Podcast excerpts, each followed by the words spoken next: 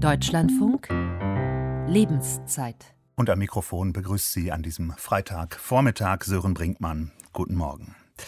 36 Prozent der Menschen in Deutschland kaufen sehr regelmäßig online ein. Mehr als jeder Dritte. Einmal oder mehrmals im Monat. Und meistens Kleidung oder Elektroartikel. Der Trend hat sich durch die Corona-Pandemie deutlich verstärkt. Wir sehen, dass jede Infektionswelle und jeder Lockdown dem Onlinehandel auch Online-Dienstleistungen zu neuen Umsatzsprüngen verholfen haben. Mit dauerhaften Folgen zum Beispiel für die Innenstädte. Jedenfalls legt eine Studie des IFO-Instituts nahe, dass viele dem Online-Shopping treu bleiben wollen, auch nach der Pandemie. Immerhin, es gibt wenig, was es im Onlinehandel nicht gibt, egal ob das Essen vom Italiener, Gemüse vom Biobauern, eine neue Hose, neue Schuhe oder auch Lebensmittel. Und darüber möchten wir heute sprechen in der Lebenszeit. Mit der Frage nur noch online, wie Corona unser Einkaufsverhalten verändert. Und wir sind natürlich auch gespannt auf Ihre Erfahrungen, auf Ihre Meinungen zum Thema. Die sind gefragt. Rufen Sie uns gerne an, kostenfrei unter unserer Telefonnummer 00800 4464 4464 00800 4464 4464. Oder Sie können uns gerne auch eine E-Mail schreiben an lebenszeit.deutschlandfunk.de und wenn wir Sie gegebenenfalls zurückrufen können, zurückrufen dürfen, dann notieren Sie gerne auch Ihre Telefonnummer. Und folgende Gäste sind in der Runde mit dabei. Ich begrüße Robert Ketschkes. Er ist Konsumforscher und Berater beim Marktforschungsunternehmen GfK, das als Gesellschaft für Konsumforschung gegründet wurde, mit Sitz in Nürnberg. Guten Morgen, Herr Ketschkes. Schönen guten Morgen, Herr Brinkmann. Und Bernhard Rohleder, Hauptgeschäftsführer des Digitalverbandes Bitkom. Er ist uns auch zugeschaltet. Guten Morgen auch Ihnen. Morgen, Herr Brinkmann. Und gleich sprechen wir auch mit der Vizepräsidentin des Handelsverbands Deutschland, Mechthild Möllenkamp. Wir sind gerade noch dabei, die Leitung zu ihr herzustellen. Deswegen würde ich gerne einsteigen mit Herrn Rohleder. Sie als Branchenverband Bitkom, Sie haben Ende des vergangenen Jahres eine Studie in Auftrag gegeben. Darin ein Ergebnis, das fand ich ganz interessant. Zwei Drittel der Internetnutzer, 66 Prozent, vermissen in der Corona-Pandemie ein Online-Angebot, ein Online-Angebot speziell der Geschäfte vor Ort. Das heißt, online ja, aber dann doch regional oder wie ist das? Ja, das ist eigentlich ähm, mit auch das oder eines der positiven Signale für den stationären Handel, dass äh, die Menschen ihren Lieblingshändlern vor Ort extrem treu sind. Das haben wir auch gerade jetzt in der Corona-Pandemie erlebt. Es gab diese Initiativen wie Support Your Local Dealer, wo es also darum ging, dafür zu sorgen, dass äh, diejenigen, die bei einem Händler vor Ort regelmäßig einkaufen, ihn auch in dieser schwierigen Corona-Zeit äh, unterstützen. Und das ist ein ganz klares Signal an den stationären Einzelhandel, dass er sich breiter aufstellen muss. Das wurde auch verstanden, breiter aufstellen muss und eben sich nicht nur auf den Verkauf aus dem Laden vor Ort heraus konzentrieren kann und äh, zusätzliche Geschäftsfelder sich natürlich und zusätzliche Kundengruppen dadurch ähm, erwirtschaften kann, dass er seine Angebote auch im Internet darbietet. Das heißt eigentlich auch eine positive Nachricht für den stationären Handel. Es gibt zusätzliche Konkurrenz durch den Onlinehandel, aber auch zusätzliche Möglichkeiten. Und jetzt kommt es darauf an, was jeder daraus macht. Mhm. Was jeder daraus macht, ähm, ich würde gerne noch die Frage weiterleiten an Herrn Ketschkes. Wenn wir das hören, dann zeigt sich also, die Menschen schätzen auch das, was vor Ort verkauft wird? Ja, definitiv, definitiv. Und das hat ja Corona nochmal sehr deutlich gezeigt. Support Your Local Dealer hat Herr Rohle ja schon gesagt. Wir, wir sehen äh, zum Beispiel in der Ernährungsbereich, dass die kleinen Fachhändler während der Corona-Zeit, also die Metzger, die Obst- und Gemüsehändler, sehr, sehr stark gewachsen sind. Ähm, und das ist ein deutlicher Indikator dafür, wie wichtig regionale, lokale Anbieter sind. Ähm, und wenn wir jetzt aus dem Nahrungsmittelbereich rausgehen und in den Bereich reinkommen, wo Herr Rohle da eben drin war, zeigt es eben deutlich, dass äh, die Kombination des stationären Angebots und der Möglichkeit, auch online dort einzukaufen, tatsächlich die Zukunft darstellt. Mhm. Wir werden sicherlich auch noch darüber sprechen, was dann wirklich gefragt ist, also wie sich dann die Händler vor Ort, der Einzelhandel auch darauf einstellen muss und ob damit möglicherweise auch das ausgeglichen werden kann, was einfach durch den Kauf im Geschäft wegfällt. Glauben Sie, das kann da ausgeglichen werden, Herr Ketschkes? Ähm, ich weiß nicht, worauf Sie, Sie abzielen, ob das auf Produkte ist. Ähm, nee, ich meine jetzt finanziell für ein Geschäft. Also wenn die Leute nicht mehr in den Laden kommen, kann man das ausgleichen durch das Online-Geschäft, das man dann aufbaut? Ja, definitiv. Das, das kann man ausgleichen. Das ist natürlich nicht ganz trivial. Wir sehen, dass, dass das in vielen Bereichen tatsächlich auch passiert ist. Während des Lockdowns hatten ja viele stationäre Läden geschlossen und sie konnten eben die Verluste dort ausgleichen durch Online-Verkäufe. Gerade im Elektronikbereich, Homeoffice war, war ja sehr stark verbreitet. Das heißt, es wurden äh, Bürostühle gekauft, Schreibtische, ähm, Bildschirme und so weiter und die wurden online gekauft. Wir sehen das bei Wohnungseinrichtungen und bei, bei anderen Dingen, ähm, so dass es eben ganz, ganz wichtiger Kanal ist, um diese Verluste, die man hatte, stationär ausgleichen zu können. Und wenn beides wieder geöffnet hat, dann geht es natürlich Hand in Hand. Es ist deswegen nicht ganz tri trivial, weil die äh, Logistikkosten, also die Kosten zur Anlieferung und so weiter, äh, deutlich höher sind in, im Online-Bereich als im stationären Bereich. Und insofern muss man dort schauen, inwieweit man die Kosten und die, die Umsätze so in eine Relation bekommt, dass der Händler, vor allem der Kleine, der, lang, der nicht lange, Zahl, lange Zeit rote Zahlen ausgleichen kann, dann auch tatsächlich davon äh, monetär profitiert wie Corona unser Einkaufsverhalten verändert hat und, und weiter möglicherweise verändert. Darüber sprechen wir heute in der Lebenszeit. Und auch Sie, die Hörerinnen und Hörer, sind gefragt. Wir möchten gerne wissen, wie Sie zum Online-Shopping stehen, wie Sie Ihr Einkaufsverhalten vielleicht verändert haben im Zuge der Pandemie. Kaufen Sie im Internet ein? Wenn ja, was? Und was schätzen Sie am Onlinehandel? Das sind Fragen, die wir gerne mit Ihnen besprechen möchten in den kommenden anderthalb Stunden in dieser Sendung. Unsere Telefonnummer 00800 4464 4464 oder Sie schreiben uns eine E-Mail an lebenszeit.deutschlandfunk.de. Und ich habe eben das Zeichen bekommen, dass auch Mechthild Möllenkamp uns jetzt zugeschaltet ist. Denn wir wollen natürlich auch den Blick richten auf diejenigen, die dann betroffen sind vom Kaufverhalten, die Einzelhändlerinnen und Einzelhändler. Mechthild Möllenkamp ist Vizepräsidentin des Handelsverbands Deutschland und sie steht einem von acht Regionalverbänden vor als Präsidentin beim Handelsverband Niedersachsen-Bremen. Guten Morgen, Frau Möllenkamp. Guten Morgen in die Runde. Ja, wir haben gerade schon ein bisschen zum Einstieg darüber gesprochen, wie sich das Verhalten das Kaufverhalten verändert hat, was online stattfindet und wie online zum Beispiel auch aufgefangen werden, was im stationären Handel wegfällt. Sie sind mit als Eigentümerin mehrerer Edeka-Filialen im Lebensmitteleinzelhandel tätig. Das heißt eigentlich ein Bereich, der doch von Corona gar nicht groß betroffen war oder wo sich nicht viel verändert hat. Oder sehe ich das falsch? Äh, es hat sich viel verändert äh, durch Corona. Äh, es gibt auch nicht nur im Lebensmittelhandel nur Profiteure, man sagt das immer so pauschal, aber es gibt natürlich auch Standorte, zum Beispiel Innenstadtstandorte, äh, die natürlich aufgrund der fehlenden Frequenz auch sehr stark gelitten haben. Äh, insgesamt kann man sicherlich sagen, hat der Lebensmittelhandel eine sehr, sehr gute Leistung gebracht äh, in dieser Zeit. Das fing ja an mit diesen Hamsterkäufen. Wir haben also wirklich alles getan, um die Warenverfügbarkeit aufrechtzuerhalten. Ich glaube, das ist auch in den meisten Bereichen wirklich gut gelungen. Mhm. Nichtsdestotrotz hat sich durch Corona zum Beispiel verändert, dass die Kunden deutlich seltener kommen. Äh, also sie kommen einfach, weil sie sich wahrscheinlich auch der Gefahr nicht aussetzen wollten, viele Kontakte zu haben. Sie haben dann den viermal oder dreimal wöchentlichen Einkauf auf einmal reduziert. Seltener dann und dann ein Großeinkauf oder mehr wie? gekauft. Bitte? Genau, ja, das, wär, das wäre meine Frage. Also dann ein Großeinkauf einmal genau, in der Woche. Genau, haben dann eher so einen Großeinkauf gemacht. Äh, das war für uns von der Abwicklung her sicherlich mussten wir uns so ein bisschen darauf einstellen. Äh, es war natürlich für den Lebensmitteleinzelhandel auch sehr schwierig, weil wir viele Verordnungen natürlich direkt unmittelbar umsetzen mussten. Das heißt also, derjenige, der mit der Maske reinkam und die nicht ganz richtig gesessen hat oder vielleicht gar keine dabei hatte, die Einkaufswagenpflicht in vielen Märkten, um Kunden zu zählen. Das war alles sehr, sehr mühsam für unsere Mitarbeiter und da kann ich eigentlich an alle Mitarbeiter im Lebensmittelhandel nur ein großes Kompliment machen. Äh, ich glaube, wir haben das alles in allem sehr gut bewältigt und ich, mir ist nicht bekannt, dass in Deutschland jemand verhungert ist in dieser Phase. Das heißt, wenn wir über Veränderungen im Einkaufsverhalten sprechen, Frau Möllenkamp, dann geht es nicht nur darum, wo gekauft wird, eben im Geschäft oder online, sondern auch, wie oft man zum Beispiel in ein Geschäft geht. Absolut. Also das hat Corona sicherlich deutlich verändert. Auch das Essverhalten hat sich, glaube ich, verändert. Es ist viel mehr wieder gekocht worden. Wir sehen das an den Umsätzen in den frischen Bereichen wie Obst und Gemüse zum Beispiel.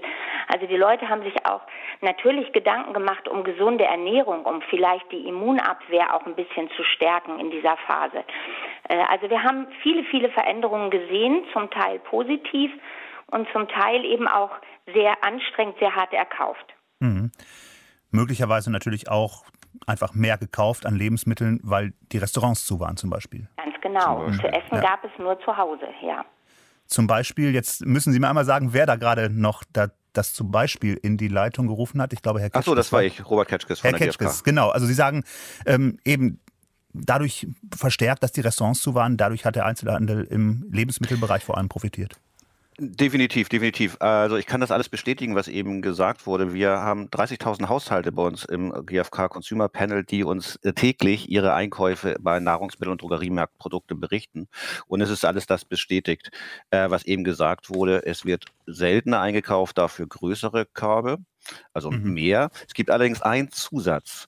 Es wird dann trotzdem noch ein zusätzlicher Einkaufstrip, äh, Einkaufsakt vorgenommen, nämlich zu seinem kleinen Einzelhändler, was ich eben sagte, zum Metzger, zum Obstladen, zum Fischladen, weil man dort sehr viel Vertrauen hat, weil man dort den Händler äh, stützen möchte. Er möchte gern, dass er nach dem Lockdown noch da ist. Und mhm. drittens, und das ist ein ganz wichtiger Aspekt, der soziale Aspekt, äh, man möchte auch mal ein Schwätzchen halten. Oder in Hamburg würde man sagen, einen Klönschnack halten mhm. äh, während, während der Zeit. Und das sind diese Funktionen, die diese kleinen Händler übernehmen. Das haben Edeka und Rewe generell auch sehr gut geschafft. Das muss man schon sagen. Aber dann kam eben noch diese die Notwendigkeit dazu, die kleinen Händler aufzusuchen. Was mir allerdings sehr, sehr wichtig ist, noch vielleicht als Zusatz, weil wir über Online sprechen. Mhm. Ähm, der stationäre Handel ist, hat die Umsatzentwicklung von plus 12 Prozent, also ist sehr, sehr stark gewachsen. Und trotz dieses Wachstums im stationären Handel konnte der Online Handel im Ernährungsbereich ähm, Marktanteile gewinnen. Mhm. Das heißt, er ist noch mal stärker gewachsen. Also auch im Ernährungsbereich ähm, ist der Onlinehandel inzwischen eine in Anführungsstrichen selbstverständliche Option für die Menschen. Ob er immer genutzt wird, ist, ist erstmal eine andere Frage. Aber hier hat sich extrem viel getan im Jahr 2020. Und im Non-Food-Bereich, also im Nicht-Nahrungsmittelbereich, war Online ja vorher schon eine mhm. selbstverständliche Option und hat sich jetzt nochmal, wie Herr Rohli das auch sagte, nochmal verstärkt und Dynamik bekommen. Das heißt, ja. Onlinehandel geliefert, das sind dann die kleinen Kastenwagen, die man manchmal sieht, die durch die Städte fahren und die dann äh, den, das ja, ich sag mal, das Einkaufspaket Ja, nicht nur. Das sind nicht nur die kleinen Kastenwagen, nicht? Das sind auch die, die kleinen Transporter von der Rewe, von Picknick, okay, von Bringmeister ja. und so weiter, nicht? Also es ist beides. Ja, das ist richtig. Ich mache das ja auch. Wir haben auch einen Online-Shop. Der hat natürlich gerade in der ersten Phase im Lockdown unwahrscheinlichen Zuwachs erfahren. Wir konnten das gar nicht abwickeln, weil man hat ja nicht von heute auf morgen einen Fahrer zusätzlich, ein Auto zusätzlich. Also das war ähm, sehr herausfordernd, natürlich auch für die Fahrer, weil ja auch viele Menschen bestellt haben, die beispielsweise in einer Quarantänesituation waren oder sogar Corona hatten. Und dann ist der Bezahlvorgang selbst über äh, ein mobiles EC-Cash-Gerät natürlich immer mit Kontakt verbunden. Und das war auch zum Teil wirklich sehr herausfordernd, da Hygienekonzepte entsprechend anzupassen, um mhm. das zu ermöglichen sagt Mechthild Möllenkamp, Vizepräsidentin des Handelsverbands Deutschland. Und eine Zahl kann ich dazu noch nachliefern. Der Bundesverband E-Commerce und Versandhandel hat eine Aufstellung gemacht. Im ersten Quartal 2021 mit der Veränderung zum Quartal des Vorjahres. Da steht der Lebensmittelhandel mit einem Plus von 84,5 Prozent da. Auf niedrigerem Niveau natürlich noch als die Bekleidung zum Beispiel oder Schuhe, aber mit einem sehr großen Plus. Und Herr Ketschkes hat es eben schon angesprochen. Die Frage ist, was wird gekauft online, was wird gekauft im Geschäft? Und mit dieser Frage ist Theresa Bocher mal auf die Straße gegangen und hat sich umgehört. Also Lebensmittel kaufe ich auf jeden Fall gerne im Geschäft. Und Dinge, wo ich nicht weiß, wo ich sie kaufen soll, die kaufe ich gerne online. Ähm, ja, bei mir sind das eher so Elektronikartikel, ähm, zum Beispiel ja Unterhaltungselektronik, Computerzubehör. Sachen, wo ich gerne den Preis vergleiche, weil ähm, das sehr gut geht auf bestimmten Portalen und so. Also Medikamente bestelle ich online. Alles andere nicht, so Klamotten nicht, weil ich die sonst zurückschicken muss meistens. Also ich kaufe gezielt online, wenn ich genau weiß, ich will das haben. Eine iPhone-Hülle beispielsweise oder wie auch immer. Und in den Laden, wenn man sich inspirieren lassen will. So das alte Shoppen, ne? Man geht mal in die Stadt und will shoppen und dann findet man doch nichts und dann irgendwann ist man in der Stadt und findet ganz viel.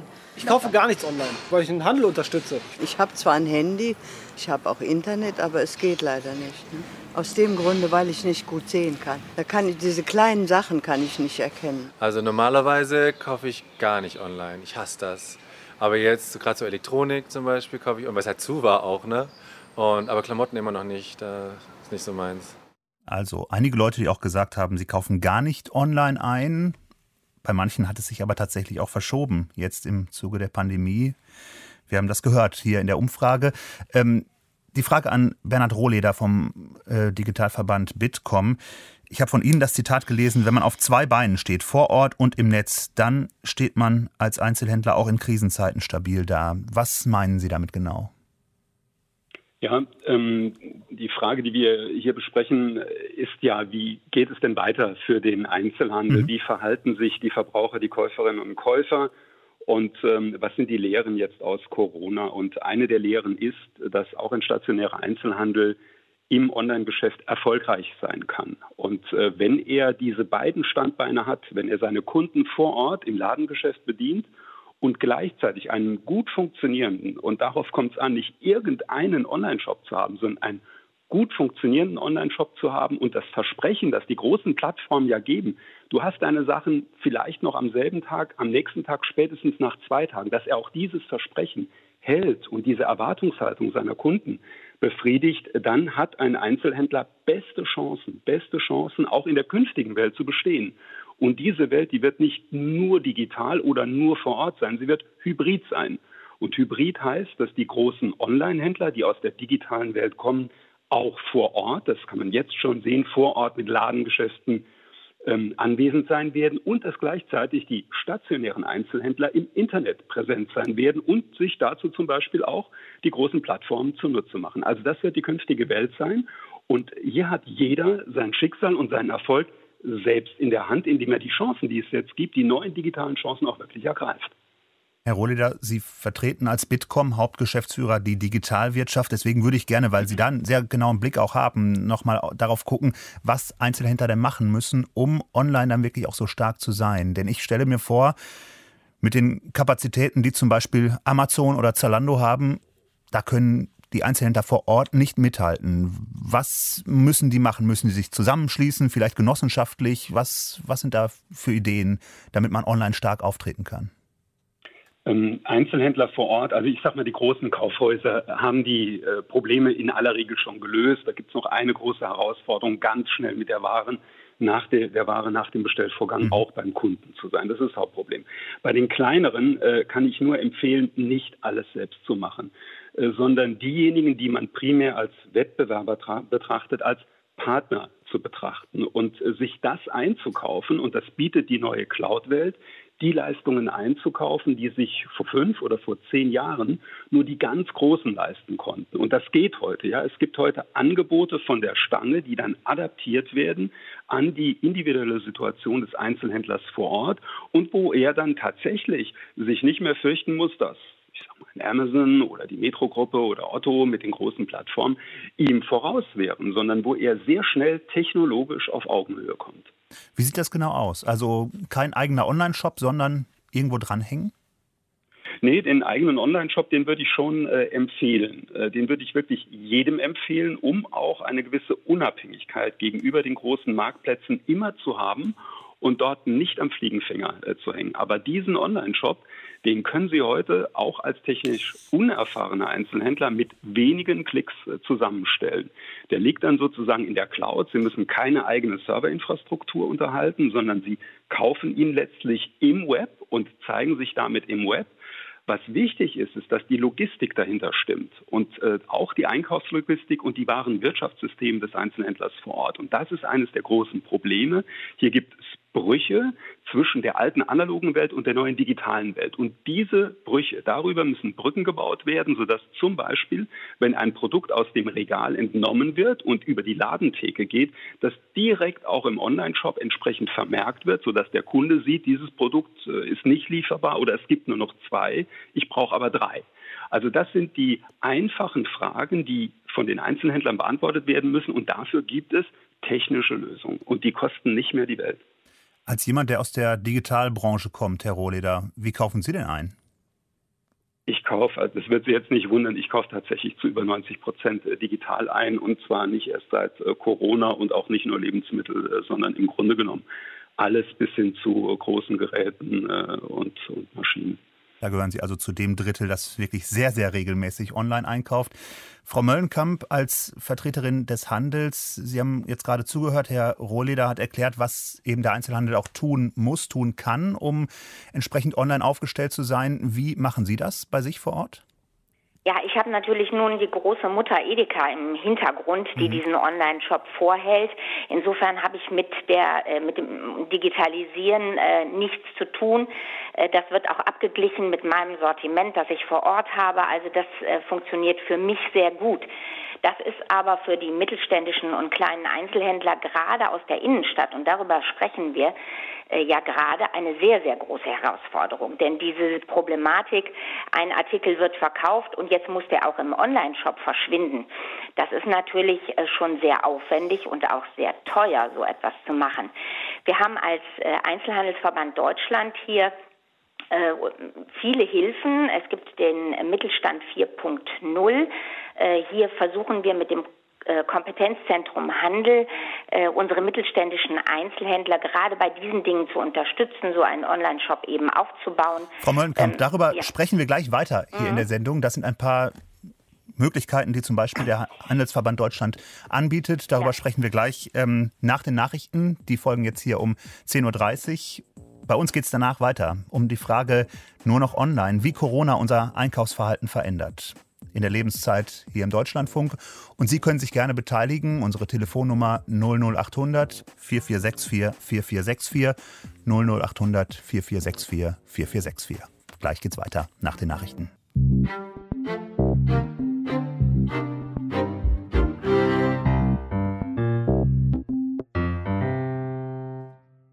Die Lebenszeit im Deutschlandfunk heute zum Thema nur noch online, wie Corona unser Einkaufsverhalten verändert. Wir haben hier eben schon begonnen mit einer kleinen Bestandsaufnahme. Wir möchten auf jeden Fall noch ein bisschen darüber sprechen, über Pro und Kontras des Einkaufens online und des Einkaufens im stationären Handel. Und wir wollen natürlich auch einen Blick darauf werfen, wie Corona unser Einkaufsverhalten verändert hat. Sie können sich gerne beteiligen, uns anrufen. 00800 4464 4464, das ist unsere kostenfreie Telefonnummer oder Sie können uns eine E-Mail schreiben an lebenszeit.deutschlandfunk.de. Und ein Hörer, Herr Weiler, hat uns schon angerufen und er weist auf die Belange der Sehgeschädigten insbesondere hin. Betroffene sind beim Online-Einkaufen nämlich massiv eingeschränkt, so schildert er das. Internetseiten gehen nicht ausreichend auf die Bedürfnisse von Sehgeschädigten ein. Das ist ein Hinweis, den uns Herr Weiler mitgibt.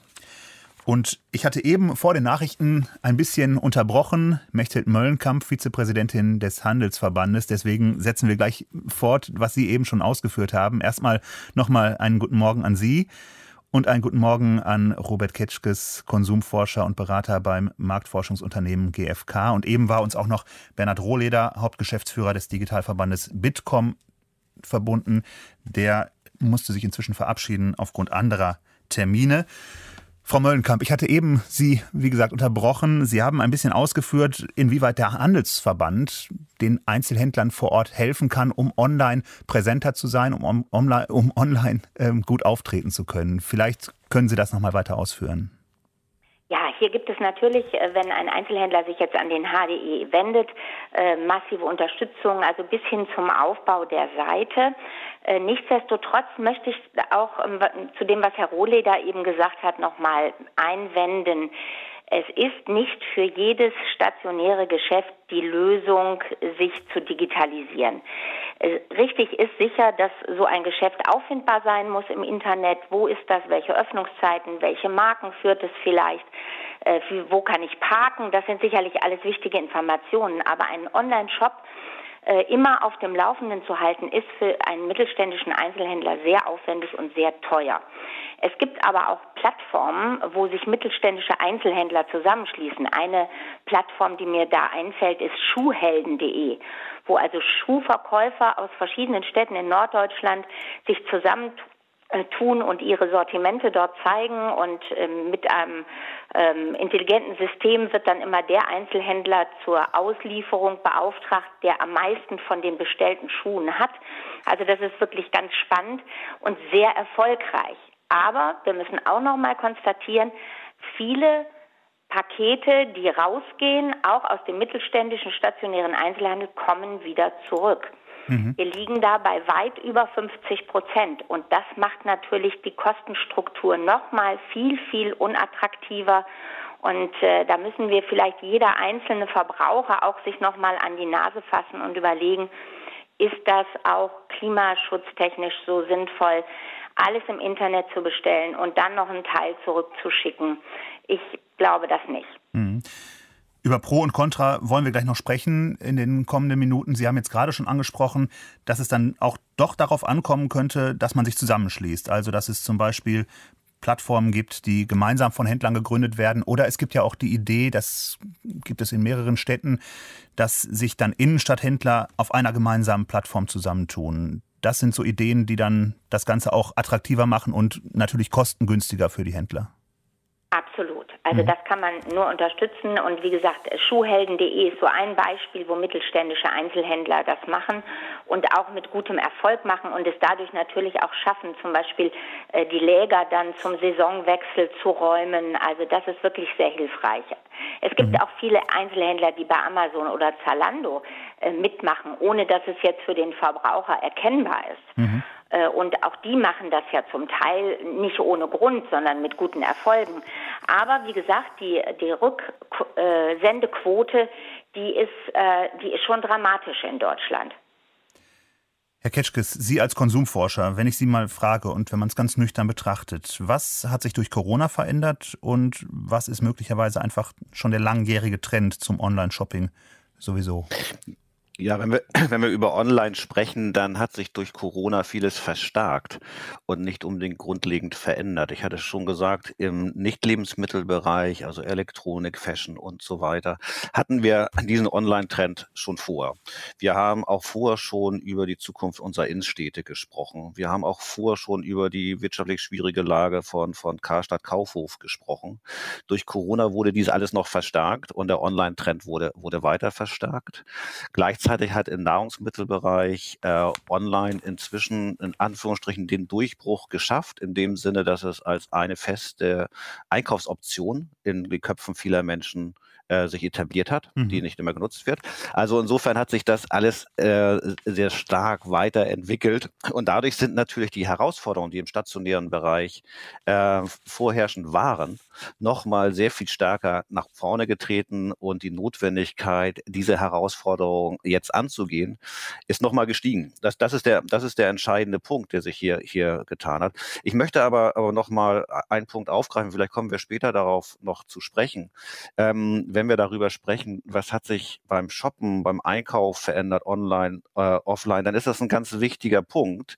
Und der Einspieler hat gezeigt, dass die Menschen anscheinend da zwei unterschiedliche Welten sehen. Nämlich, so kam es mir vor, online wurde sehr funktional gesehen. Ich kaufe ein Produkt sehr funktional, versus während der, äh, der stationäre Einkauf eher ein sozialer Akt ist. Mhm. Ich möchte was erleben, da war ganz äh, Inspiration, wurde, wurde da gesagt. Man trifft auch andere Menschen.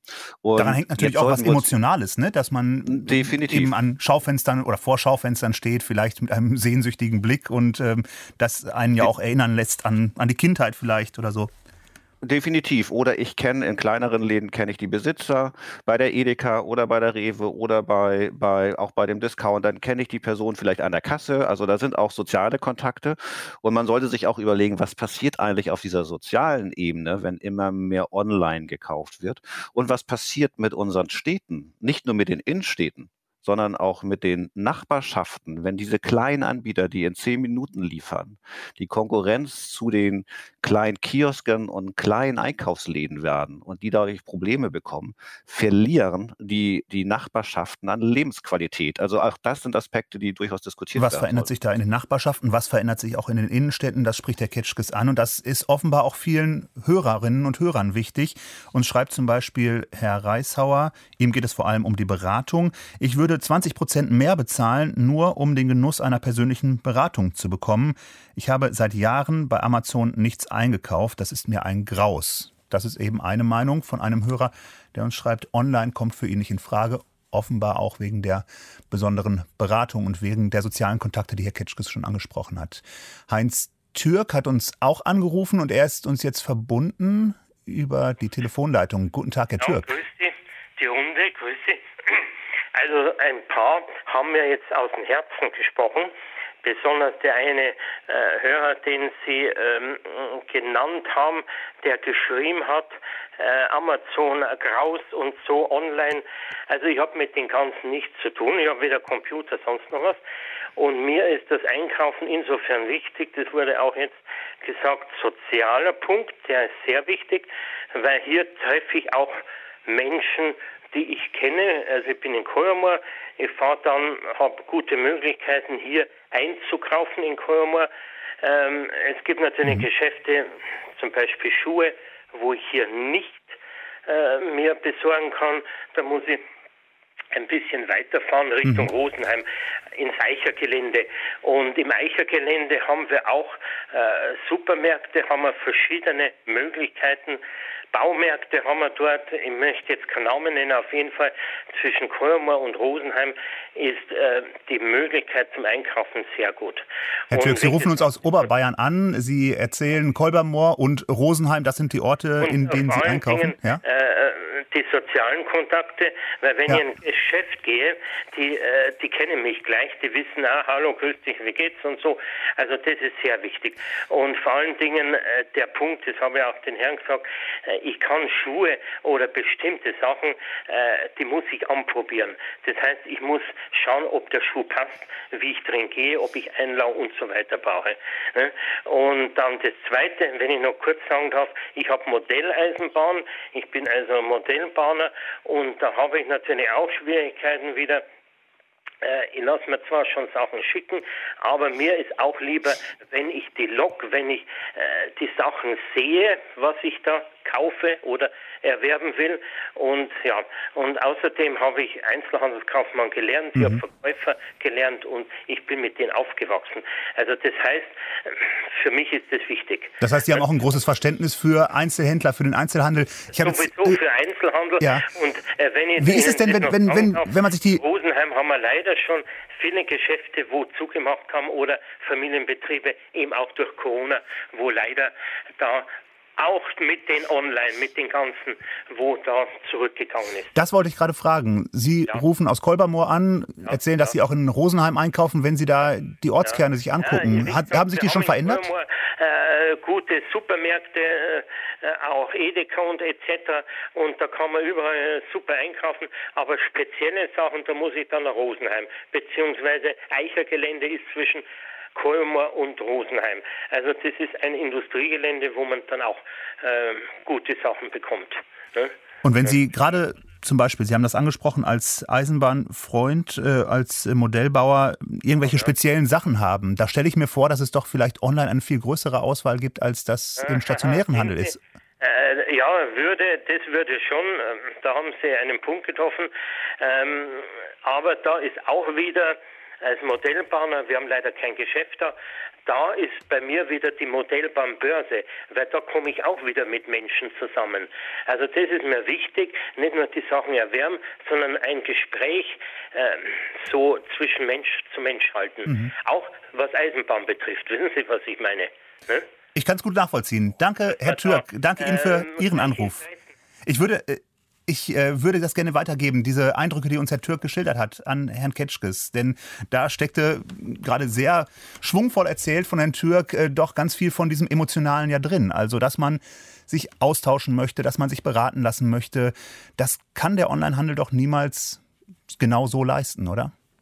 Das ist die Herausforderung für den Onlinehandel und das ist genau der Punkt, über den man, man sprechen äh, muss, weil diese Dinge gehen dann partiell verloren und das sind sehr wichtige Dinge für die Menschen. Also um das mal generell auszudrücken, der Mensch möchte an, an Orten leben, die eine Identität schaffen, die äh, eine gewisse äh, Entdeckung bereithalten, die sozialen Austausch gewährleisten. Und er möchte nicht dort nur, nur leben, sondern er möchte dort auch einkaufen. Und das schaffen zum Beispiel Supermärkte sehr gut, das schaffen äh, andere Läden sehr gut. Das Internet schafft es so erstmal nicht.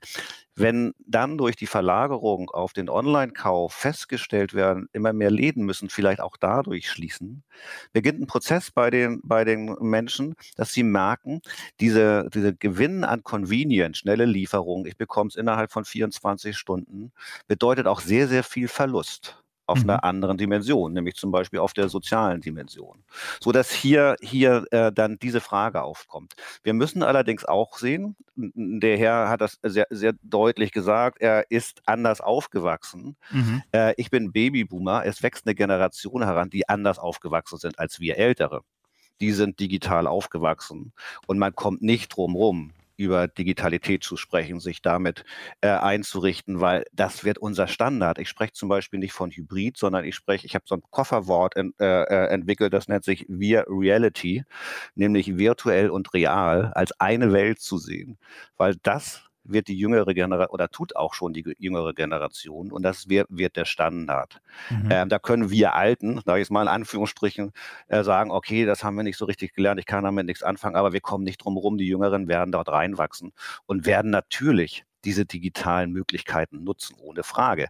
Aber auch die Jüngeren, das als letztes Wort vielleicht noch, da sehen wir es auch sehr deutlich, bei den Millennials, bei den Generation Z, auch denen ist dieser soziale Aspekt extrem wichtig und sie suchen nach einer, ja, einer, einer spannenden Balance zwischen diesen verschiedenen Aspekten. Da sind wir jetzt schon bei dem Pro und Contra. Ich möchte noch einmal ganz herzlichen Dank sagen an Heinz Türk, der uns angerufen hat, eben mit seinem Plädoyer für den stationären Einzelhandel, für die Ortskerne und für die Innenstädte. Viele, wenn wir jetzt bei den Pros und Pro- und Kontrapunkten nochmal sind und bleiben, viele sagen einfach, es ist viel bequemer, online zu kaufen, weil ich erstens mich nicht an irgendwelche Öffnungszeiten halten muss. Also ich kann auch nach 22, 23 Uhr noch online shoppen. Ich muss dafür noch nicht mal vor die Tür gehen. Und letztendlich muss ich gar nichts tun, außer auf das Paket zu warten. Das heißt, das ist auf der Pro-Seite für ganz viele Leute offenbar entscheidend. Oder wie ist es, Herr Ketschkes?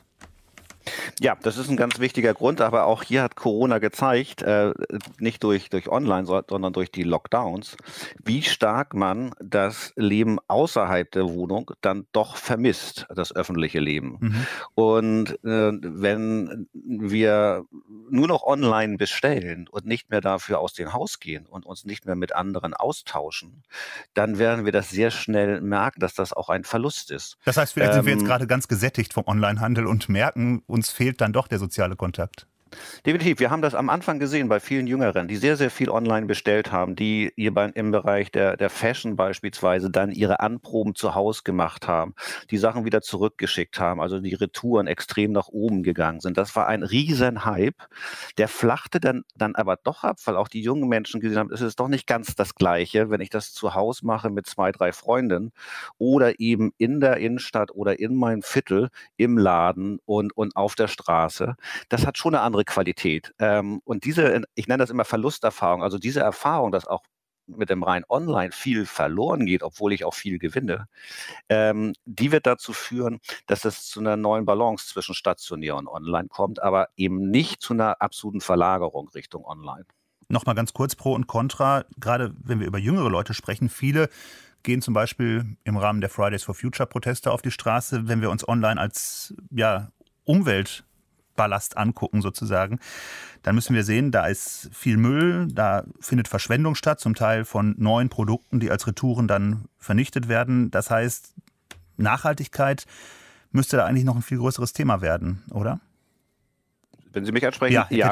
Also es, das, das, das äh, wird immer stärker thematisiert. Das war vor Corona schon so, dass äh, es in der Pandemie ein bisschen zurückgegangen, wird aber zusehends wieder Thema. Also die ganze Frage der, der Nachhaltigkeit, der, der Online-Bestellung von Klimaneutralität, CO2-Ausstoß, aber Pe äh, Verpackungen haben Sie auch angesprochen, Verpackungsmüll. Dann, ähm, was passiert mit den Städten, was ich eben angesprochen habe, mit meinen sozialen Kontakten. Und ein letzter Punkt vielleicht auch noch, ähm, wa- wie sind die Arbeitsbedingungen im Bereich E-Commerce, Mhm. äh, der Zulieferer und diese Dinge. Alles das werden Themen sein, die in Zukunft noch stärker diskutiert werden. Und wir sehen ja im Bereich E-Commerce, wenn wir zum Beispiel über Ernährung sprechen, dass hier ja auch neue Versuche schon gestartet werden. Also nicht mehr mit dem großen Wagen in den Städten anfahren, sondern Fahrradkurierdienste werden zusehends auch genutzt. Mhm. Ob das von der Kostenseite unter Kontrolle bekommt, ob man das von der Kostenseite unter Kontrolle bekommt, das kann ich nicht beantworten. Das müsste vielleicht ähm, müssten vielleicht andere beantworten, aber es zeigt deutlich, dass die Bedürfnisse der jungen urbanen Bevölkerung in dem Bereich E-Commerce aber bitte möglichst nachhaltig geht. Vielleicht kann uns Und- das, und das- gleich Mechthild Möllenkamp beantworten, beziehungsweise Christoph Werner, der Vorsitzende der Geschäftsführung der Drogeriemarktkette DM, der uns gleich nach 11 Uhr noch zugeschaltet sein wird. Bevor ich aber an Frau Möllenkamp weitergebe, möchte ich gerne noch einen Hörer zu Wort kommen lassen, der uns auch angerufen hat. Das ist Herr Rothmund aus Fulda. Guten Morgen. Schönen guten Morgen. Ja, ich wollte was zur Bündelung, vielmehr zur Konzentration der In- Internetpräsenz der einzelnen Läden sagen. Und zwar, ich wohne ja in einer Stadt wie Fulda, also weniger als 100.000 Einwohner. Und bei uns gibt es sehr viele kleine Händler in der Innenstadt, ähm, die einfach ja das Problem haben, dass sie nicht jeder einzeln einen Online-Shop aufbauen kann oder möchte ähm, oder auch einfach die Möglichkeiten dazu nicht haben. Und da frage oder stelle ich mir immer als, als Käufer die Frage, warum gibt es hier kein Angebot von, von der Kommune oder von der Stadt, die da unterstützt? Und weil, weil das, was es, äh, Sie hatten vorhin das Thema ja schon, Mhm. und da, da wurde angesprochen mit diesen Schulläden, dass es da eine Plattform gibt. Aber es gibt es eben nicht branchenübergreifend. Das Sprich, wenn ich jetzt gezielt einen Artikel suche, dann kann ich natürlich, habe ich eine Idee im Kopf, wo ich das finden könnte und kann die einzeln abtelefonieren. Aber ich habe nicht eine Plattform, wo ich vom, ich sag mal, vom Kugelschreiber bis zur Jeans äh, alle Artikel, die in meiner Stadt verfügbar sind, sehe. Und da äh, stelle ich mir halt die Frage, das ist doch heute möglich, dass jeder äh, auf irgendeine Art Artikel aus seinem Geschäft freigibt für eine Plattform, wo ich dann als Bürger dieser Stadt die Artikel finde und dann äh, ja ganz gezielt entweder dahin gehen kann oder ja, da kann man dann weitere Ideen spinnen in Bezug auf Lastenfahrräder oder Bringdienste Hm, das für heißt- die Logistik. Herr Rothmund, wenn ich Sie richtig verstehe, Sie stellen sich das so vor, dass man dann zum Beispiel in so einer Suchauswahl anklicken kann, wonach man sucht, was für Artikel man sucht und dann werden einem die Geschäfte, die es vor Ort in der Stadt gibt, werden einem dann Genau. angezeigt. Mhm. Stellen Sie sich vor, ich suche einen bestimmten Füller, Mhm. dann äh, werden mir alle Schreibwarengeschäfte angezeigt, die diesen Füller gerade da vorrätig haben, ähm, mit dem Preis. Ich kann direkt vergleichen und kann mir überlegen, ob ich mich aufs Fahrrad setze und gleich dahin fahre.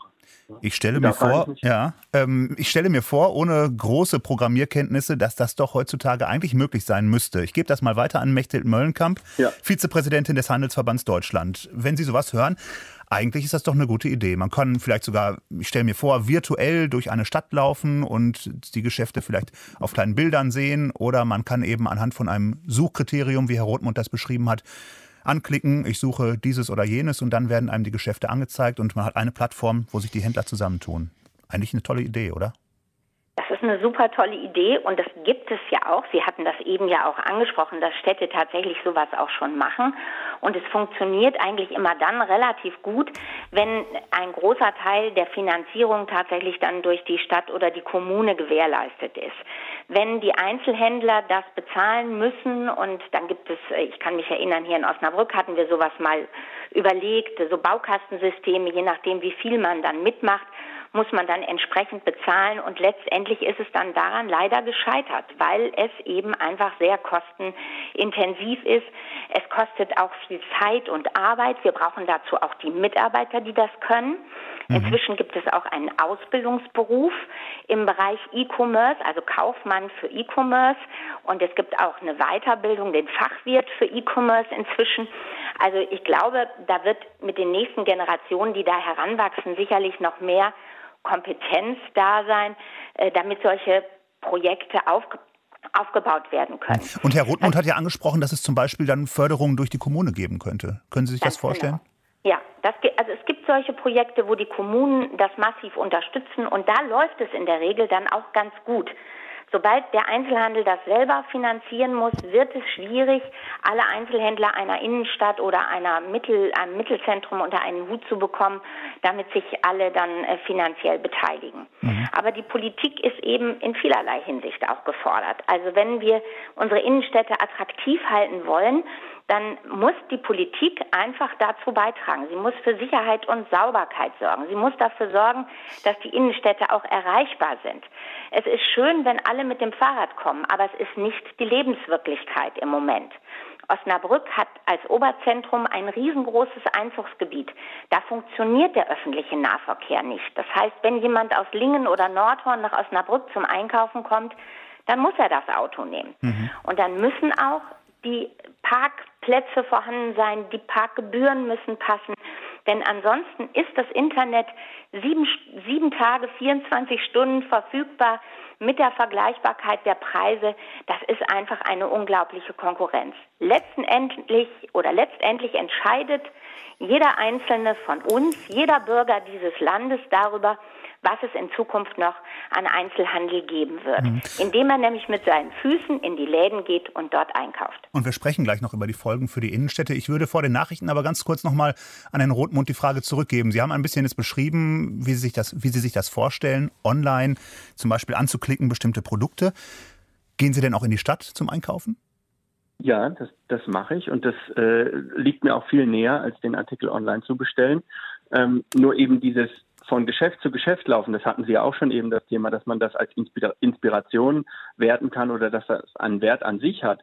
Das, glaube ich, ist für viele Leute eben nicht so die gezielten Artikel suchen. Die haben keine Lust, von Geschäft zu Geschäft zu laufen, bis sie endlich den Artikel gefunden haben, den sie, den sie brauchen. Und ich glaube, das wäre eine Möglichkeit. Und ich glaube, da ist der Konsument auch tatsächlich bereit, äh, einen Mehrpreis in Kauf zu nehmen. Also ich persönlich bin das. Wenn ich sehe, der Artikel ist jetzt gerade hier einen Kilometer von mir entfernt verfügbar, dann äh, bin ich auch bereit, da einen Mehrkosten in, in, Kauf zu nehmen. Mhm. Ja. Das haben wir eben auch schon in einer anderen Rückmeldung, in einer anderen Hörermail gelesen, dass auch da ein Hörer durchaus bereit wäre, mehr Geld zu bezahlen, wenn man dann eine Beratung bekommt und wenn man in der Stadt einkauft. Danke, Herr Rothmund. Danke für Ihren Anruf und für Ihre Anregungen und Hinweise zu unserem Thema hier in der Lebenszeit im Deutschlandfunk, nur noch online, wie Corona unser Einkaufsverhalten verändert. Darüber sprechen wir heute und Sie können sich gerne weiterhin beteiligen. 00800 4464 4464, das ist unsere kostenfreie Telefonnummer. 00800 4464 4464 oder Sie schreiben uns eine E-Mail an lebenszeit.deutschlandfunk.de. Wie gesagt, unter anderem über die, Innenstädte, über die Innenstädte wollen wir gleich noch sprechen, nach den Nachrichten um 11 Uhr. Deutschlandfunk Lebenszeit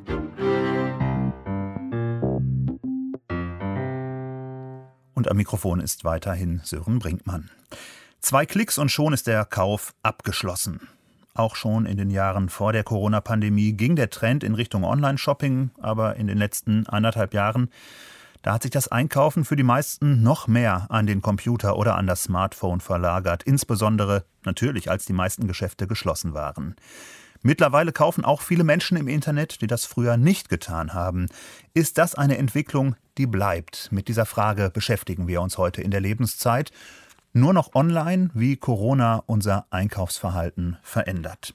Sie können sich gerne beteiligen. 00800 4464 4464. Das ist unsere kostenfreie Telefonnummer. Oder Sie schreiben uns eine E-Mail an lebenszeit.deutschlandfunk.de. Etliche Hörerinnen und Hörer haben das schon getan. Deswegen möchte ich mal ein bisschen zitieren. Einmal Herr Reichenbach, der uns aus Thüringen schreibt. Der Onlinehandel hat in der Pandemiezeit auch geholfen, Menschen mit allem Möglichen zu versorgen. Jedoch haben viele alles kreuz und quer und sinnlos bestellt. Heerscharen laufen jeden Nachmittag mit Retouren zu den Stationen der Lieferdienste. Fragen Sie mal die Mitarbeiter der Annahmestellen, schreibt er dazu. Also da geht es um die Retouren.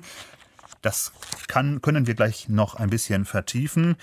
Eine andere E-Mail hat uns von Frau Kappay erreicht. Sie schreibt, Corona hat mein Einkaufsverhalten nicht verändert. Ich kaufe nahezu alles außer Lebensmittel online. Ich wohne auf dem Land, denn die nächste Großstadt ist circa 40 Kilometer entfernt. Da geht es also um die Frage Stadt oder Land, wo wird vielleicht auch mehr oder weniger online bestellt? Gibt es da eine Diskrepanz? Das können wir auch noch besprechen. Und noch eine andere E-Mail möchte ich Ihnen vorlesen. Ich habe vier Kinder und das Einkaufen vor Ort ist mit denen sehr anstrengend. Online kann ich alles in aller Ruhe nach Mitternacht einkaufen. Also, Eltern haben es dann vielleicht einfacher, wenn sie die Kinder ins Bett gebracht haben und online am späten Abend bestellen können. Das sind einige der E-Mails und noch eine Frage verbindet sich mit der E-Mail von Frau Vollmer. Sie schreibt uns, ich kaufe sehr viel online ein, bereits vor Corona, aber während Corona hat sich das Online-Einkaufen bei ihr noch verstärkt. Mir wäre wichtig, schreibt sie, mehr über die großen Anbieter zu erfahren. Bei Amazon kaufe ich schon aus Prinzip seit vielen Jahren nicht mehr ein. Wo kann ich mehr unabhängige Informationen über die großen Anbieter erfahren, über die jeweilige Philosophie und die Arbeitsbedingungen, zum Beispiel über Otto, Thalia oder Zalando. Vielleicht ganz kurz diese Frage weitergegeben an Herrn Ketschris, Konsumforscher beim Meinungsforschungsinstitut GfK. Gibt es irgendwie so etwas wie ein, ich sag mal, wie ein unabhängiges Siegel für Onlinehandel? Die Frage müsste ich jetzt an die HDE weitergeben, weil ich kenne ein unabhängiges Siegel für den Onlinehandel nicht, aber vielleicht vertue Dann ich. geben wir es an also die Vizepräsidentin des Handelsverbands Deutschland weiter, Mechthild Möllenkamp. Ja, so ein Siegel ist mir auch nicht bekannt. Ähm, aber äh, ich glaube, aus den Äußerungen der Hörer, äh, da nimmt man ja wahr, Onlinehandel ist Lebensrealität. Und ich will das auch gar nicht verdammen. Es stecken ja auch ganz viele Chancen darin. Das haben wir ja auch am Anfang von Herrn Rohleder gehört. Äh, viele Firmen, äh, viele stationäre Einzelhandelsgeschäfte machen ja auch schon Multichannel, bieten sowohl als auch an. Oder ähm, ich denke zum Beispiel an Rosebike. Ich, jeder Fahrradfahrer kennt dieses Geschäft. Da kann man im Geschäft am großen Bildschirm sich ein Fahrrad zusammenstellen. Dann lässt man sich das nach Hause äh, per E-Mail schicken. Dann kann man das zu Hause nochmal korrigieren, eine andere Bremse dran, eine andere Farbe, was auch immer. Dann geht man nochmal ins Geschäft, bis man dann irgendwann tatsächlich das das äh, echte Bike in der Hand hat, hat man ganz viel online gemacht. Also es mhm. stecken mhm. sehr, sehr viele Chancen auch im Online und ich glaube, viele Einzelhändler nehmen das auch wahr. Nichtsdestotrotz glaube ich, unsere Innenstädte sind etwas Schützenswertes und wenn das kippt zugunsten des Onlinehandels, dann werden wir unsere wunderschönen Innenstädte in Deutschland verlieren. Und das fände ich schade. Das Stichwort Innenstädte, das ist schon ganz oft jetzt aufgetaucht, ganz oft genannt worden. Und das möchte ich an dieser Stelle dann noch ein bisschen vertiefen. Mechthild Möllenkamp und Robert Ketschkes sind uns schon seit 10 Uhr in dieser Sendung zugeschaltet. Jetzt bin ich außerdem noch verbunden mit Christoph Werner. Er ist Vorsitzender der Geschäftsführung der Drogeriemarktkette DM. Und dessen, deren Filialen gehören quasi in fast jede Innenstadt, in jeden Ortskern, zusammen mit dem großen Konkurrenten Rossmann. Das sind so die großen und Müller, das sind die großen Anbieter in diesem Bereich, die wirklich in allen Innenstädten vertreten sind. Herr Werner, erstmal guten Morgen an Sie. Guten Morgen, Herr Brinkmann. Ja, als ähm, Geschäftsführer von DM, ähm, wie würden Sie beurteilen, wie würden Sie sagen, sind Sie oder ist der Drogeriehandel bisher durch die Krise gekommen? Ja, also der Drogeriehandel hatte das Glück, dass er während der Corona-Pandemie nicht geschlossen werden musste. Und äh, das unterscheidet uns jetzt ja von ganz vielen anderen Einzelhändlern, die eben ihre Türen schließen mussten und deswegen äh, auch wirklich äh, betriebswirtschaftlich unter Druck geraten sind. Ähm, und zwar aus zwei Gründen unter Druck geraten sind. Zum einen natürlich, weil Umsätze gefehlt haben und damit äh, einfach der Deckungsbeitrag, um die Betriebskosten auch zu decken. Das ist teilweise dann äh, über die sogenannten Corona-Hilfen ausgeglichen worden. Zum anderen aber natürlich auch, weil Kunden sich umorientiert haben in dieser Zeit, beispielsweise indem sie eben Online-Angebote entdeckt haben oder Online-Händler und damit sich die Einkaufsgewohnheiten geändert mhm. haben. Sind das Sie denn, bei den, ja, das war ja. bei den Drogerien jetzt natürlich etwas anders, ne, weil wir aufbleiben konnten. Mhm. Sind Sie denn in, im Onlinehandel zumindest dann in der komfortablen Situation, ähnlich wie auch Ihre Konkurrenten mit zehn oder mit tausenden Filialen und Milliarden umsetzen, dass Sie zumindest äh, selbst auch einen großen Online-Shop aufbauen können? Ich habe zum Beispiel gelesen, bei DM hat sich der Online-Umsatz verdoppelt. Ja, also wir hatten das Glück, dass wir bereits davor einen Online-Shop hatten und der hat uns natürlich unheimlich geholfen, weil wir während der Corona-Pandemie äh, beobachtet haben, dass sich die Kundenströme ähm, verlagert haben. Also die äh, Innenstädte waren ja wie ausgestorben, vor allem äh, in der ersten und in der zweiten Welle. Äh, und äh, auch die Einkaufszentren waren wie ausgestorben. Das heißt, die ganzen ähm, Märkte, die an diesen Standorten waren, obwohl sie auf waren, haben relativ wenig Umsatz gemacht. Und dann die ähm, Standorte, die vor allem im Verbund mit Lebensmitteleinzelhändlern waren, und das ist oft in den Fachmärkten, also in den Gewerbegebieten, äh, auch in den Vorstädten, die haben natürlich sehr, sehr gut ähm, funktioniert. Und dann zusätzlich der Online-Shop war dann eine Möglichkeit für Kunden, die sich ganz bewusst nicht unter Menschen begeben wollten, weil sie Sorgen hatten, sich zu infizieren, trotzdem ihren drogistischen Bedarf Bedarf decken zu können. Und in dem Zusammenhang möchte ich vielleicht noch auf eine Sache aufmerksam machen, weil wenn wir von Online sprechen, gibt es diese zwei Dinge, die jetzt auch von meiner Vorrednerin schon angesprochen wurden. Das eine ist alles, was die Kommunikation ist, also dass Kunden wahrnehmen können, äh, wie die Preise sind, äh, was für Produkte es gibt. Und dann die Transaktion, das heißt der eigentliche Einkauf. Und da gibt es eben unterschiedliche Arten, wie Kunden einkaufen. Es gibt Kunden, die informieren sich online und kaufen dann äh, stationär. Es gibt auch welche, die gehen stationär und schauen sich an, was es gibt und suchen dann im Internet, äh, wo es das günstigste Angebot gibt und machen die Transaktion dann dort. Oder eben, dass Menschen nur stationär einkaufen oder nur online einkaufen, das heißt sich informieren und dann auch dort tatsächlich kaufen. Da gibt es also ganz unterschiedliche Vorgehensweisen und äh, online ist eben nicht nur die Transaktion, sondern oft auch die Kommunikation. Da sind wir wieder bei dem Punkt, worüber wir auch ganz zu Anfang dieser Sendung schon gesprochen haben, dass im Grunde der Handel am besten auch durch die Krise kommt, der auf zwei Beinen steht, einmal stationär, einmal online. Sehen Sie das auch so? Absolut. Also das Fachwort, welches dafür in der Branche verwendet ist, ist das sogenannte Omnichannel Retailing oder OCR auch abgekürzt. Das bedeutet eben, dass der Kunde heute nicht mehr unterscheidet zwischen stationär und online, sondern dass Kunden eigentlich ähm, von sich aus denken, ähm, wenn sie äh, Interessen haben an gewissen Produkten, äh, dass sie dann erstmal im, im, im Internet äh, sich informieren und dann schauen auch, wo sie das Produkt äh, erwerben können. Und die Einzelhändler, die eben sowohl online als auch stationär präsent sind, die können dann dem Kunden ein nahtloses Einkaufserlebnis ermöglichen, äh, indem er beispielsweise äh, bei DM Drogeriemarkt auf der auf der Webseite oder äh, in der Mein DM App ähm, sehr genau sehen können, wie beispielsweise der Warenbestand in einer speziellen in einem einzelnen DM Markt sind, um dann auch zu entscheiden, ob sie beispielsweise äh, sich auf den Weg machen, um das einzukaufen. Das ist äh, sicherlich auch der Weg äh, äh, für, für die Zukunft, um erfolgreich zu sein im Einzelhandel. Hm, das heißt dann aber auch zum Beispiel online bestellen und im Markt abholen.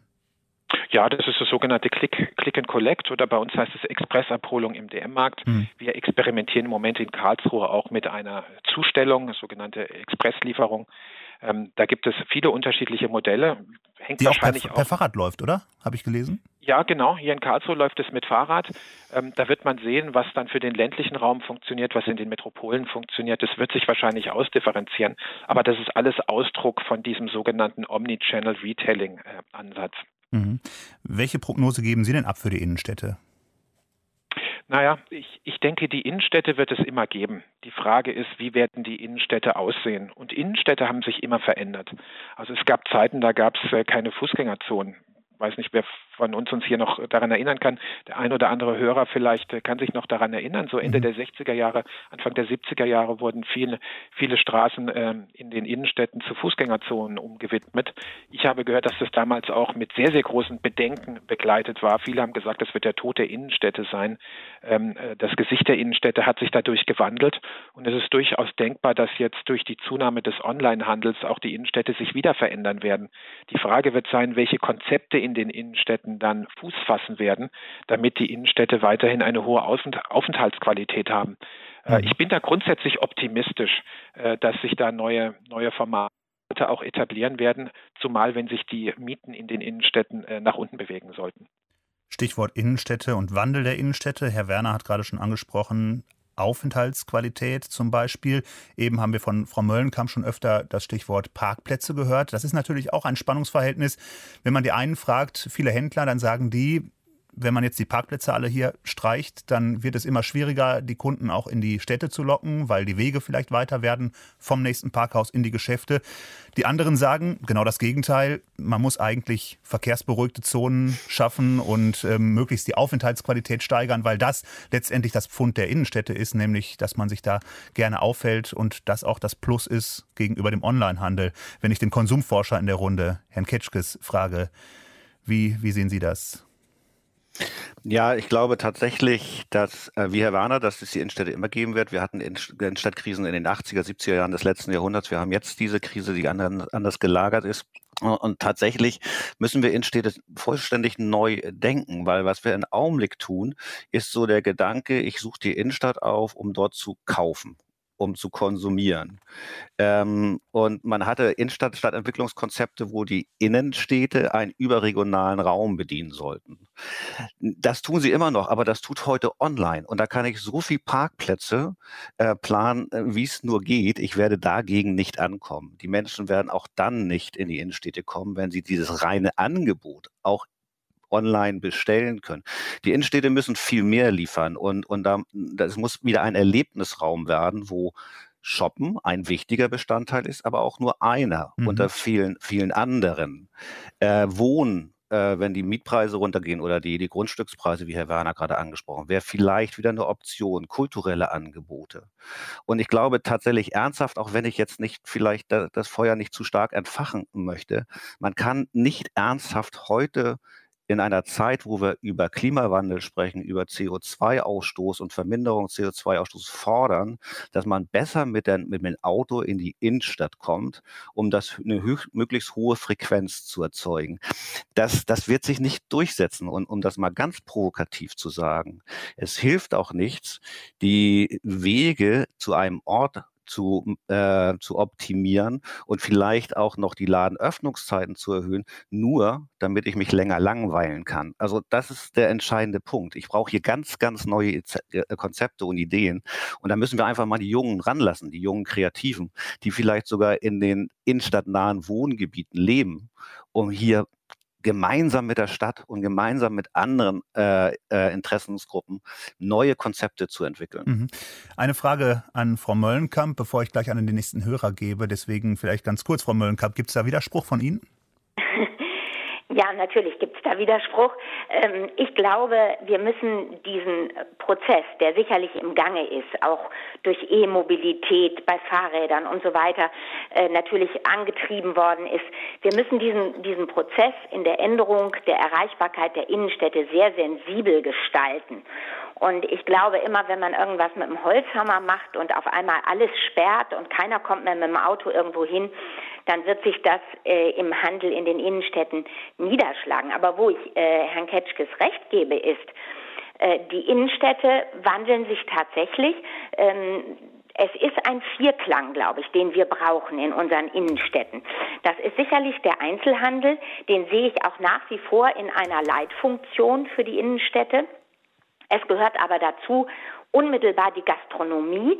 Wir haben im Lockdown Light gesehen, als die Gastronomie gesperrt war. Es funktioniert nicht. Dann kommen die Leute nicht in die Innenstadt, um zu kaufen. Also Handel, Gastronomie. Ich sehe einen ganz wesentlichen Baustein in der Kultur. Wir überlegen jetzt in Osnabrück gerade an einer zentralen Stelle eine schöne Bibliothek zu bauen mit Aufenthaltsqualität, mit WLAN, mit äh, Angeboten zur Bildung mitten in der Stadt. Das wäre ein echtes Highlight. Solche Konzepte funktionieren super. Mhm. Und das vierte Standbein ist Wohnen. Wohnen in der Innenstadt hat eine absolute ja, Renaissance. Die Leute möchten gerne wieder stadtnah wohnen. Und das wird natürlich auch von brauche ich überhaupt noch ein Auto? Äh, solche Fragen wird das natürlich aufwerfen und die werden dann zu beantworten sein. Sagt Mechthild Möllenkamp, Vizepräsidentin des Handelsverbands Deutschland. Und da haben wir ein bisschen mitbekommen, in welchem Spannungsverhältnis wir uns bewegen, wenn wir über die Zukunft der Innenstädte sprechen. Sascha Reimer hat uns angerufen aus Bremen. Ihm würde ich gerne das Wort geben. Guten Tag, Herr Reimer. Hallo, guten Tag. Moin aus Bremen. Moin und sagen Sie uns gerne Ihre Meinung zum Thema. Ja, und zwar, ich ähm, habe oder arbeite oder habe selber sehr lange im ähm, Möbel-Einzelhandel gearbeitet und habe da so ein bisschen auch die aktuelle Sicht der Kunden und der Einzelhändler. Und ähm, ja, für mich ist diese ganze Thematik eigentlich kein großes Hexenwerk. Ähm, man macht es immer zu einem, aber für mich gibt es ein, zwei Pfeiler, ähm, an die man schrauben muss, äh, die eigentlich logisch sind, ähm, damit sich das Ganze verbessert. Fangen wir mal mit den Verbrauchern an. Ähm, ich höre von vielen Kunden immer wieder, ach Mensch, das ist ja schade und wo wir im Lockdown schließen mussten, wir sind froh, dass wir sie wieder sehen. Wir sehen aber im Umkehrschluss die Situation, dass sich äh, viele Verbraucher äh, in den Einzelhändlern bewegen, also in den Geschäften, sich vor Ort beraten lassen und dann ganz bequem und günstiger logischerweise im Internet zu bestellen. Ähm, das ist dann so eine Sache, wo sich erstmal A, jeder Verbraucher äh, für sich hinterfragen muss. Ähm, das ist einmal dazu. Und dann sehe ich die Politik auch äh, sehr stark in der Verantwortung. Es ist natürlich jetzt im Moment äh, in der Corona-Zeit aktuell der Trend, alles auf die Politik zu schieben. Da bin ich kein Freund von. Aber da muss ich es schon machen, weil, ähm, ja, wenn man sieht, was im BGB zum Beispiel drin steht, für meiner Ansicht nach längst veraltet, das Widerrufsrecht, 14 Tage, das galt mal vielleicht bei den, der Kaltakquise an den Haustürengeschäften. Aber in der heutigen Zeit, wo die Ware teilweise schon am gleichen Tag ausgeliefert wird, am nächsten Tag, ähm, da könnte man das schon mal dem Verbraucher etwas schwerer machen. Ich sage, ich drücke es jetzt mal ein bisschen hart aus, ähm, die äh, bestellte Ware wieder zurückzuschicken. Mhm. Ähm, dann, dass, dann das Ganze kostenlos ist, das ist natürlich auch noch ein Unding. Das hatten Sie vorhin auch schon mal besprochen, äh, weil die CO2-Bilanz davon ganz abgeschlossen. Und ähm, ja, also meiner Ansicht nach wird es den Verbrauchern zu einfach gemacht. Jetzt nicht falsch verstehen, mhm. ich bin natürlich auch für eine freie Marktwirtschaft.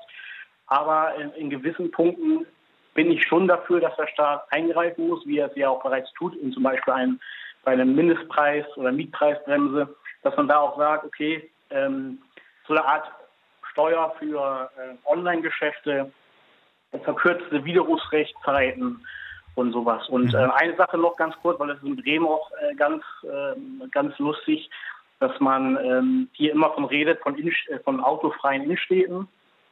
Äh, dann denkt man sich immer mal, ja, aber äh, wo sind denn die ganzen Leute, die jetzt mit ihren Fahrrädern zur Stadt kommen? Weil, ähm, sagte der Herr auch gerade, es würde angeblich keine Frequenzen bringen. Aber wenn ich gucke, dass auf der grünen Wiese, da wo nämlich die ganzen Einkaufszentren gebaut werden und die ganzen äh, neuen Möbelhäusern, da ist der Parkplatz rappelvoll. Und äh, da sehe ich die wenigsten mit dem Fahrrad.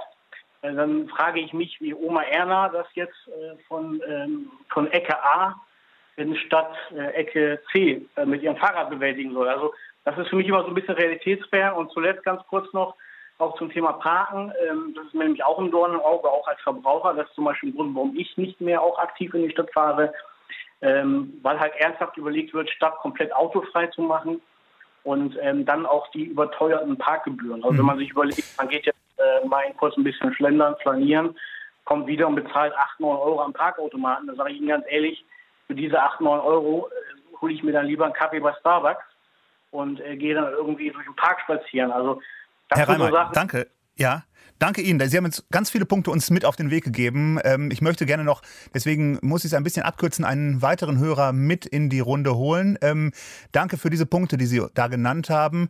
Und ich muss einmal gucken, wer uns jetzt anruft. Herr Shamlari. Ich hoffe, ich spreche den Namen richtig aus. Guten Tag, Herr Shamlari. Schönen guten Tag. Genau, mein Name ist Ahmed Shamlari. Genau. Guten Tag. Was haben Sie zu diesem Thema zu sagen, wie Corona unser Einkaufsverhalten verändert?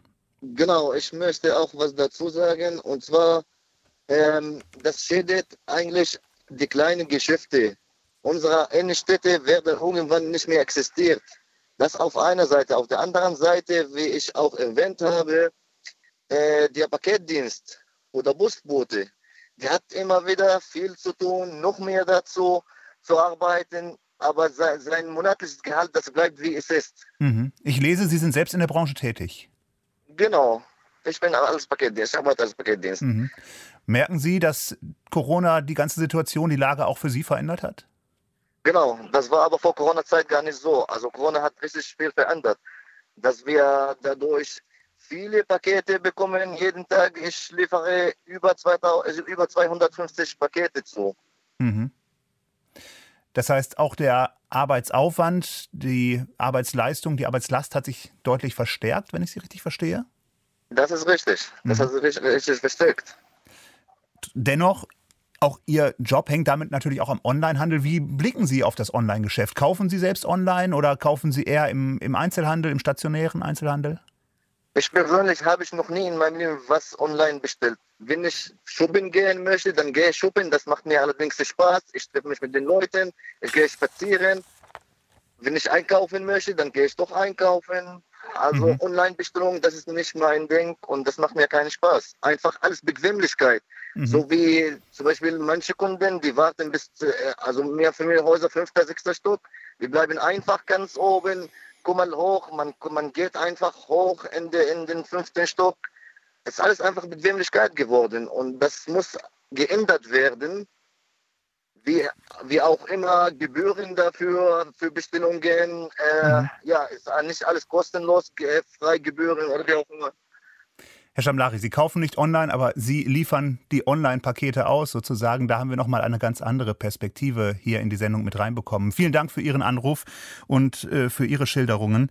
Ich würde gerne noch eine E-Mail vorlesen von einer Hörerin, Frau Goretzky. Sie schreibt uns, ich kaufe sehr viel online, denn ich lebe ohne Auto und so gut wie keine Busverbindung auf dem Land. Das heißt, so schreibt sie uns, hat sie, da hat sie eigentlich kaum andere Möglichkeiten, als online einzukaufen. Ich gebe das nochmal weiter an Herrn Werner, Vorsitzender der Geschäftsführung bei DM. Sie sind in der Fläche natürlich auch immer noch mit Ihren Drogeriemarkt-Filialen vertreten.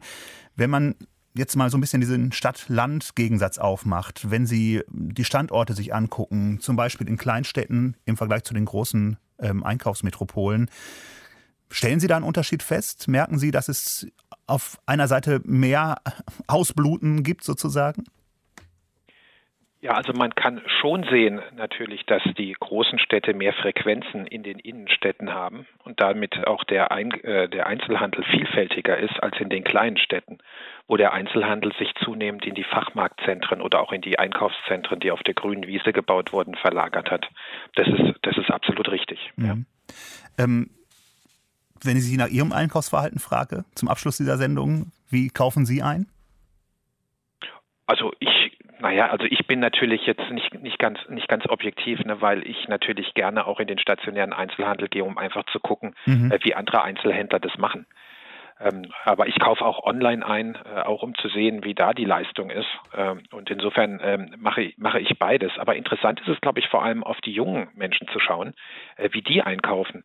Äh, oder überhaupt, die, wie die sich mit Konsum beschäftigen. Und ich glaube, da können wir schon sehen, dass da andere Verhaltensweisen sind, wie die Verhaltensweisen, die wir beispielsweise, beispielsweise als Kinder noch bei unseren Eltern beobachten konnten. Mhm. Und insofern wird sich der Einzelhandel verändern, aber der Einzelhandel steht nicht unter Druck. Also Einzelhändler stehen unter Druck, aber den Einzelhandel wird es immer geben. Äh, und genauso wird es Innenstädte immer geben. Äh, die werden sich verändern. Die Frage wird sein, was werden wir als Menschen, als Bürger an Aufenthaltsqualität suchen in unseren Innenstädten und wie werden wir auch die gesetzlichen Rahmenbedingungen äh, gestalten, mhm. damit das stattfinden kann, was unser Leben äh, lebenswert macht. Ein positiver Ausblick von Christoph Werner, Vorsitzender der Geschäftsführung der Drogeriemarktkette DM. Danke Ihnen dafür.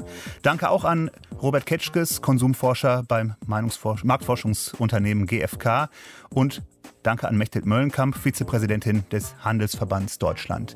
Das war unsere Sendung Lebenszeit zum Thema Nur noch online, wie Corona unser Einkaufsverhalten verändert.